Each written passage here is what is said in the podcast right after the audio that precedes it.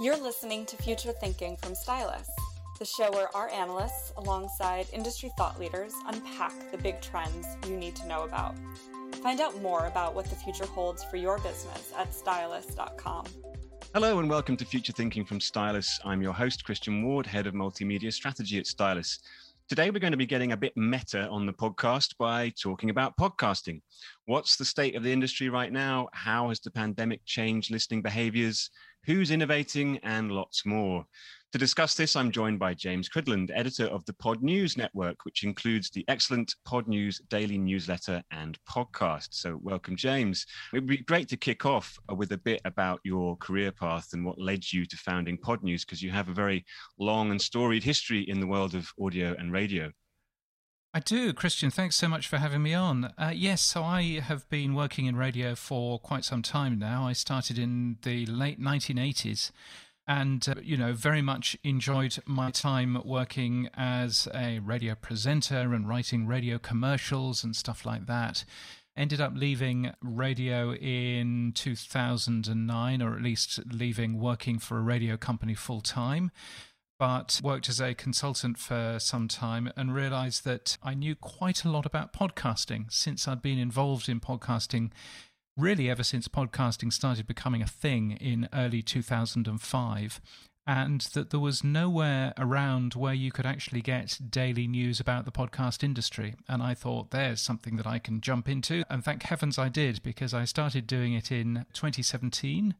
And of course, 2020 was uh, an interesting year if you are earning your revenue by going around the world speaking at conferences. That didn't necessarily work too well for me. So, so I was very pleased that I was writing a daily newsletter, which now nearly 20,000 people get every single day. So, so let's get into the state of podcasting because obviously it's been, you know, accelerating over the past couple of years. And then we had this pandemic, which I'm wondering has it affected podcast listening positively or negatively? I mean, I think that the big thing that the pandemic affected was habit, particularly for audio, which is a secondary medium, as some people call it, or as I prefer to call it, a multitasking medium, in that you can consume audio while you're doing other things, and particularly in many parts of the world, particularly in the US, by commuting in your car. So, obviously, if you weren't commuting anymore, you didn't have that time in the day to listen to podcasts as many people do or to radio as many people do. So I think that sort of change of our habits clearly changed the way that we were listening to audio. We, we did see a tiny dip very early on in March or April, but that dip was very short lived. And what we ended up seeing is actually quite a lot of people using podcasts as me time, using podcasts as a excuse to hide away from the kids, hide away from the rest of the family, you know, enjoy that sort of thing. And actually, both the consumption of podcasts and also just the amount of podcasts being made, of course, as well, certainly increased all the way during 2020. So that was very interesting to see. And it was a very positive change, I think. Not necessarily as positive for revenue, but actually the revenue side of it has also bounced back, which is nice to see.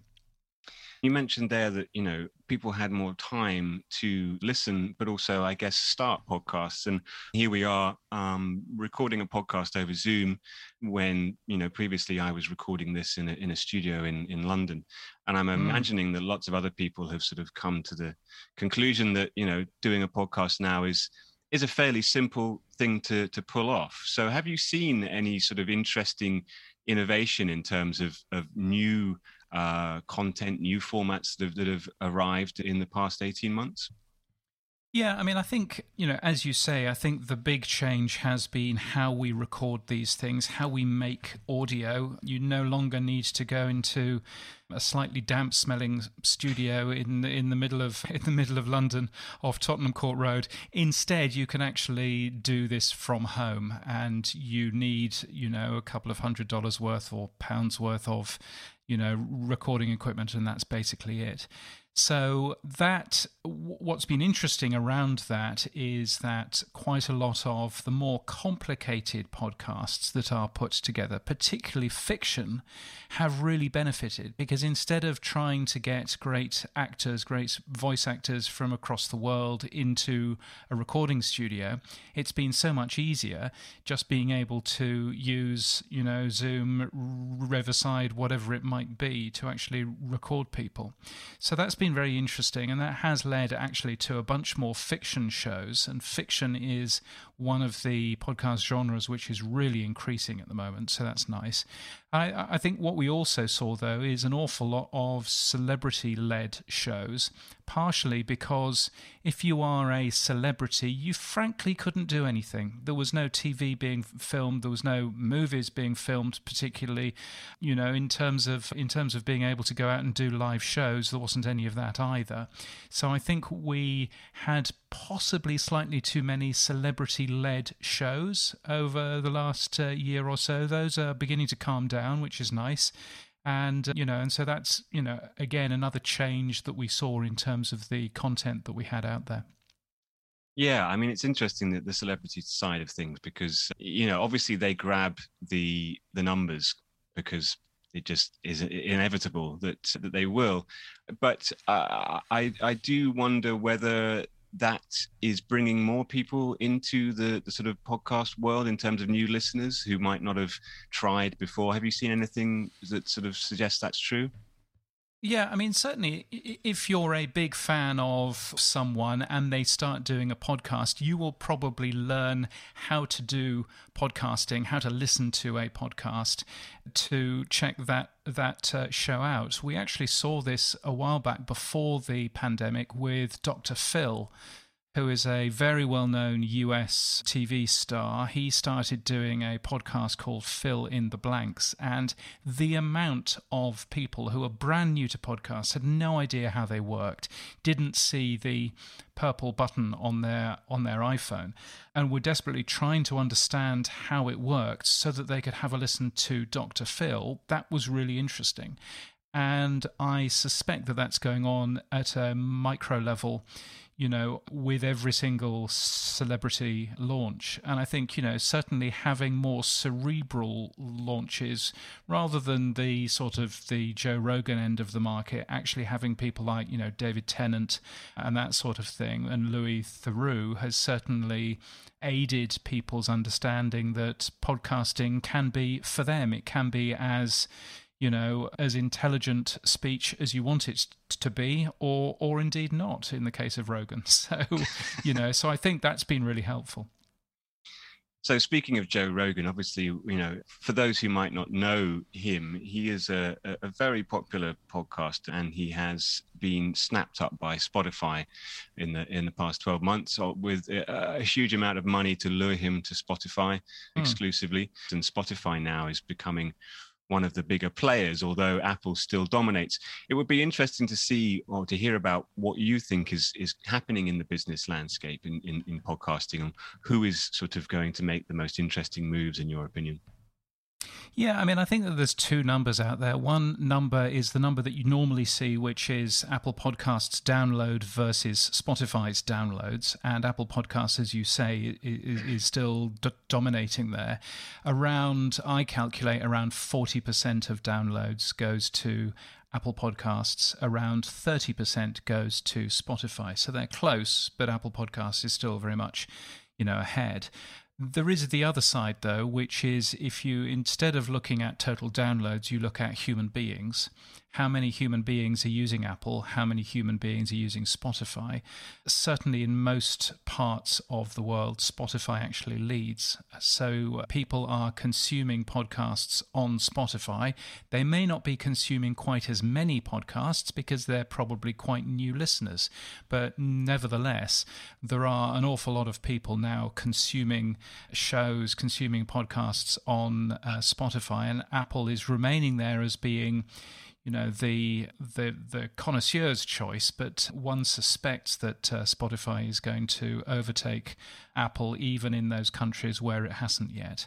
So that's interesting to end up seeing. I mean, obviously, you know, Spotify has been investing an awful lot in terms of content. You um, mentioned Joe Rogan. That uh, podcast was bought for $100 million which is quite a thing. But that's not the only large podcast that Spotify have purchased. They've purchased a number of different podcast studios, Gimlet, The Ringer, and many others. They've also purchased a bunch of other individual shows as well. Um, and they're doing this very much to pull audiences towards Spotify and to use Spotify for all of their audio. And there's a good degree of analysis that shows that that is actually working and working quite well for them. So that's interesting seeing that going on. You've then got Amazon who are jumping into this space with gusto. They've purchased Wondery, which is a big podcast studio, and over the last uh, couple of weeks purchased a podcast host called Art19, which means that they've got the tech behind it as well. And finally, you've got Apple, who really for the last 10 years have been sat on their hands watching other people trying to get involved in podcasting and not really caring about it. Now I suspect that Apple have woken up and gone, ooh, maybe we should be innovating in this space. And so they have brought out very recently both a complete redesign of their podcasts app, which hasn't necessarily gone down particularly well with everybody, but also they've launched paid for podcasts which you can certainly see some people are jumping into you know, with both feet, thinking that that is the future for them in terms of monetization rather than, you know, interrupting their their podcast with a 30 second ad for a mattress company or for a or for a noodle company. So, you know, Apple is certainly changing things as well. So it's a fascinating time at the moment. Yeah, absolutely. I mean, I think it's fascinating also for i mean our audience who there you know we have a lot of brands and creatives and, and marketers who mm. listen to this podcast and so i think you know we've heard that there's a, the, the audience is there that the audience is growing the technology is is getting easier to use and also the the landscape of of, of where to distribute your podcasts is is getting much more interesting so it's inevitable i think that brands will start to think about podcasting as a much stronger tool for communication than perhaps they had before. And I wonder if you've seen from a brand perspective anything that's impressed you in terms of how brands are approaching podcasting or how they should approach podcasting. One of the things that I've spotted over the last six months has been the rise of private podcasts. That's a podcast that you might not pay for it, but it's a podcast that you have to be invited to listen to or invite yourself to have a listen to. And actually, if you are working from home, if you're part of a large company who are all working from home, then either you can get an email from your, you know, CEO every single week, which, you know, many people probably would never read and it would be quite dull, or you could get a short, pithy podcast. And that's what quite a lot of larger companies are doing, which is interesting. So, private podcasts only available to those people who work for you, but a different way and a much more, whenever you talk about podcasts, you have to use the, the word intimate. So, I'm, I'm just about to use it. Uh, a much more intimate way of communicating with your uh, employees. So, that's, uh, you, you know, one uh, way that that large companies are using podcasts. What some companies have done is that they've actually gone, you know what, we'll make a private podcast, but we'll actually not make it private at all. We'll cover everything that our employees would find interesting. We won't go into future strategy and we'll release it so that everybody can have a listen. And so you've got companies like Trader Joe's, which has done this sort of thing, which is a US grocery store. American Airlines has also done something similar where you know it's a podcast which is really built for their employees but it's available for anyone to go and have a listen to if you want to. And that has got a surprising amount of, of, of their customers going this is really good. This is really interesting. This is allowing me to get far closer to my brand far closer to my favorite brand you know than i uh, than i ha- have ever been. So th- those are sort of interesting. I think also you know I- interesting seeing the amount of branded content out there so I used to write radio ads for a living. I can't think of anything worse than a 30 minute ad for a company to go and have a listen to. That sounds like uh, that sounds like dr- a dreadful idea. But you do have a bunch of different companies who are now setting themselves up to work with brands to amplify what that brand is all about, but produce great content that people actually want to have listened to. So there's a company out of um, Canada who I've been following for many years called Pacific Content, and they claim that they they don't make branded podcasts; they make stories with brands. And one of the sets of shows that they've made is for the company Mozilla, which makes a, a, web browser, Firefox, and various other things to do with privacy online. And so they've made a bunch of shows all about privacy on the internet, which is great, a great listen. It happens to come to you from Mozilla, and that's a lovely thing. But actually, you know, it's a great lesson, even if it wasn't actually, you know, sponsored. It still covers what that brand wants to end up covering. So I think that there there are a bunch of people who are using who are using branding in a much more interesting way, other than a th- a thirty second ad or a presenter read ad for you know a mattress or or a cheap razor. Yeah, brilliant. And I think there's obviously some opportunity to go even further uh, uh into sort of sponsored content. And, as you were talking about the, the fiction, the rise of fiction podcasts. I mean, I remember uh, years ago, in fact, GE sponsoring some science fiction podcast series, which I thought was very sort mm. of ahead of ahead of its time, and maybe was too far ahead of its time. In in those days, there wasn't quite a, a large enough audience for it. But I I did do think that it, it's an interesting idea for for brands to get into original content like they've done on TV uh, and do it in the audio space. Yeah, and that, you know, and another great example is a it, it, this was even a podcast in South Africa, and South Africa isn't necessarily the sort of place that you would think of as being, you know, the most innovative. But it was a it was for a it was for a bank that also offered pensions and things like that, or supers as we call them here in Australia. Very confusing. Anyway, it was a bank that was doing that sort of thing, and it sponsored a fiction podcast which was all about all about what the future would be. You know, so very much set in the future. And of course, the only way that you could get there is is if you invest, you know, now to you know to to protect your future. It's those sorts of tie-ins which actually work really nicely, and there's lots of different examples of that. Brilliant. I mean, what I love about podcasts is that because it's so you know relatively easy to produce you you do get these podcasts that really target some crazy niches.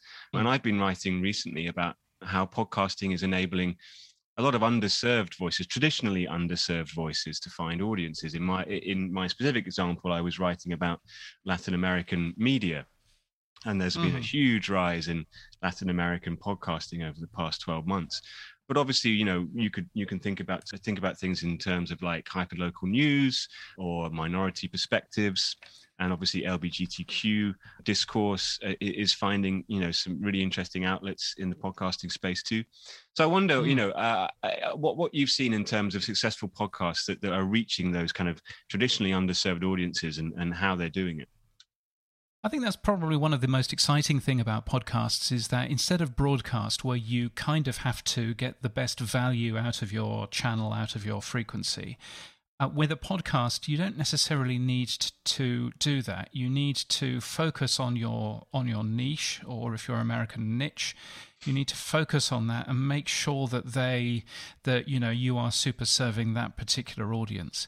And there's a podcast consultant and maker called Eric Nuzum, based in the US, who talks about the four million podcasts which are out there as four million niches that are all super serving their their particular audience. I'm not necessarily sure that all four million are, but but you know certainly you can you can kind of uh, get that. So I mean, there's one example, for example, in Dorset in in the UK, a in Shaftesbury, there's a, a really interesting piece of news podcasts which is called Alfred and it is a 30 minute daily podcast, which sounds just as good as, you know, BBC local radio or a BBC national radio, even.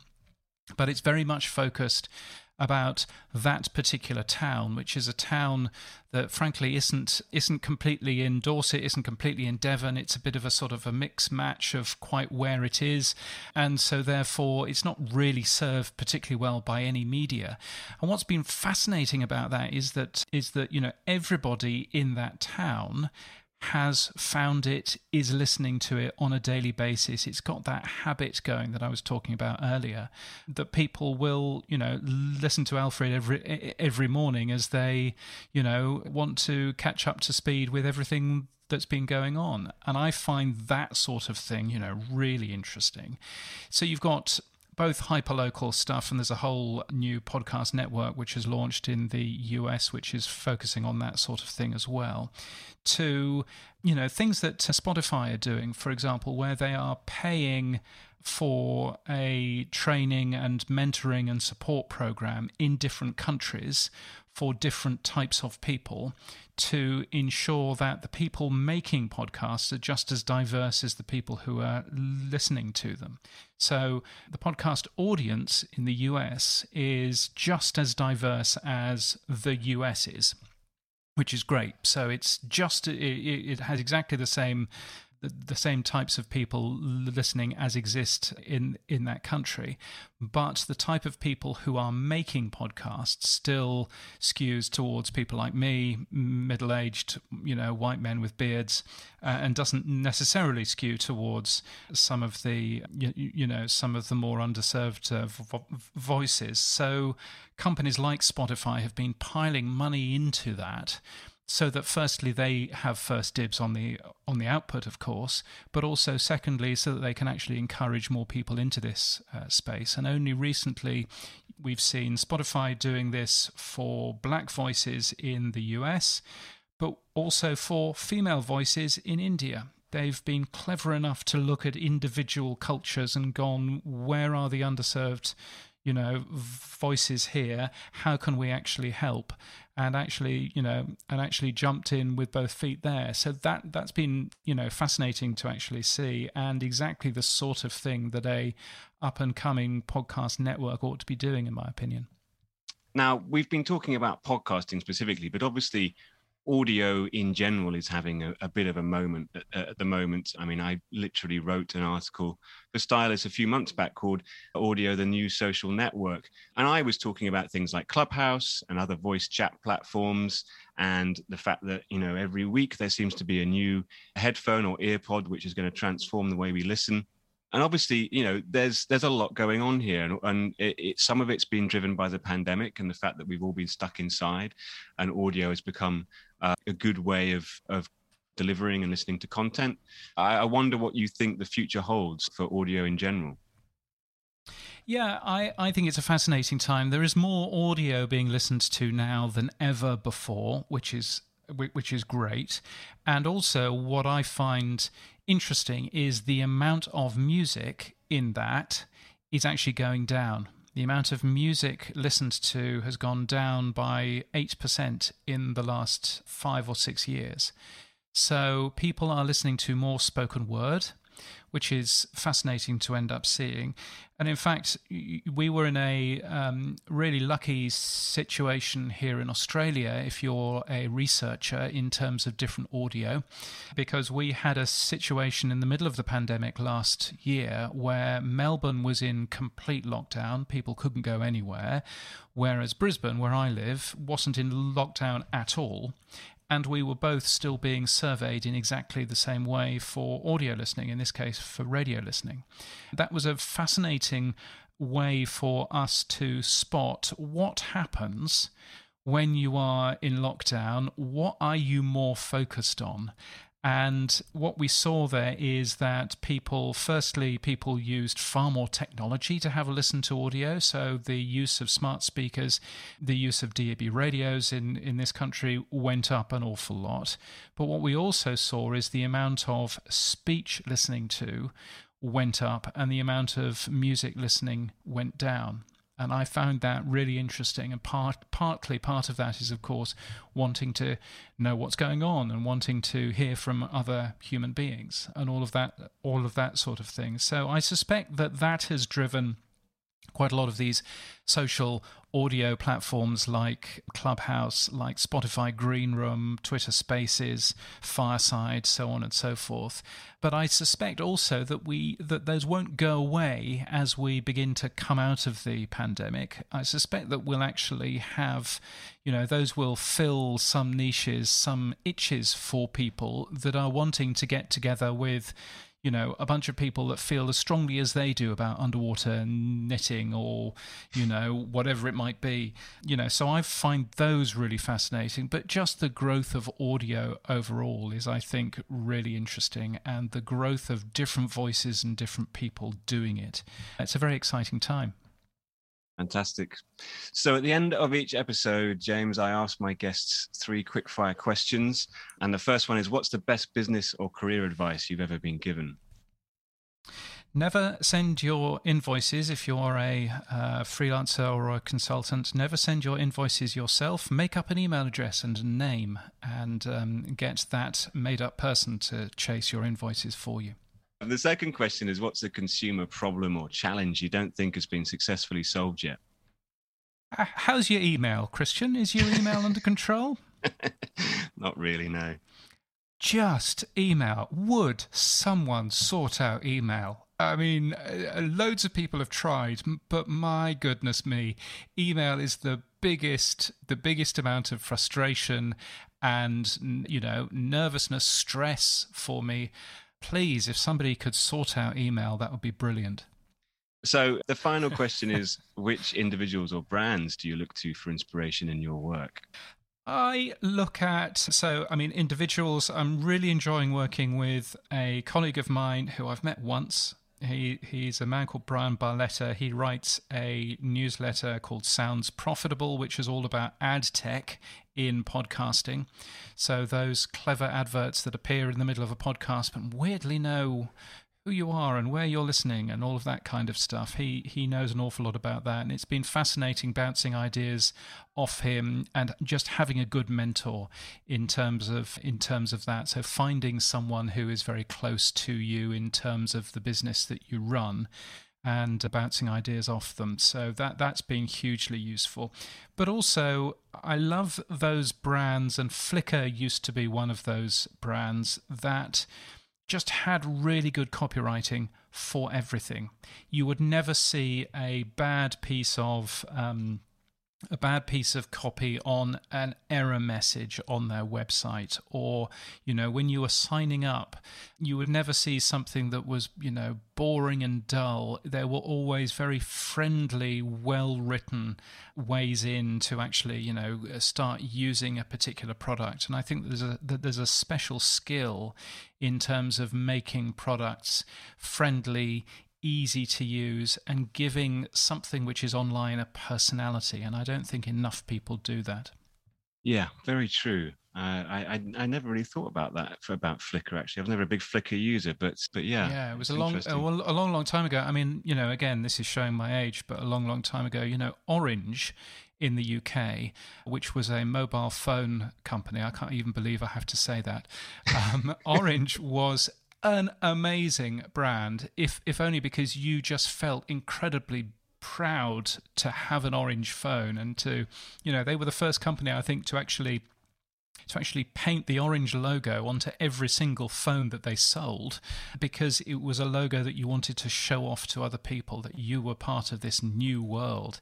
And I think, you know, there's a bunch of very clever companies. UpBank here in Australia is another similar one.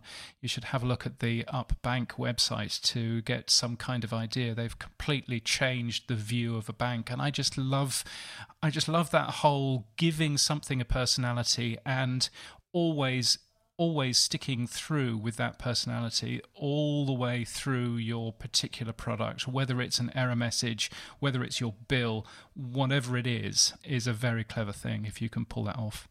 Well, thank you so much. A, a, podcast about podcasting. I think it's it's taken me 91 episodes to to get to this point, but I think congratulations. I think it was, uh, you know, massive. Um, so it, it, it's such an exciting time for audio as we as we've been discussing, and I think you know, I, I hope our listeners, if you are working with brands or, or or you're in agencies and you and you want to jump into this world, I think it's definitely the best time to do it right now. So I'd like to thank my guest James Cridland coming all the way from Brisbane. And thank you for listening. I hope you enjoyed this episode. And I'd love to hear your feedback.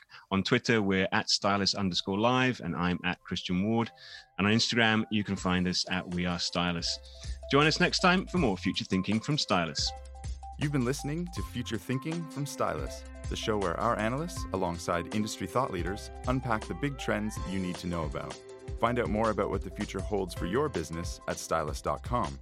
And if you like what you heard today, make sure you subscribe to Future Thinking in iTunes or Spotify or wherever you get your podcasts to hear new episodes as soon as they're available.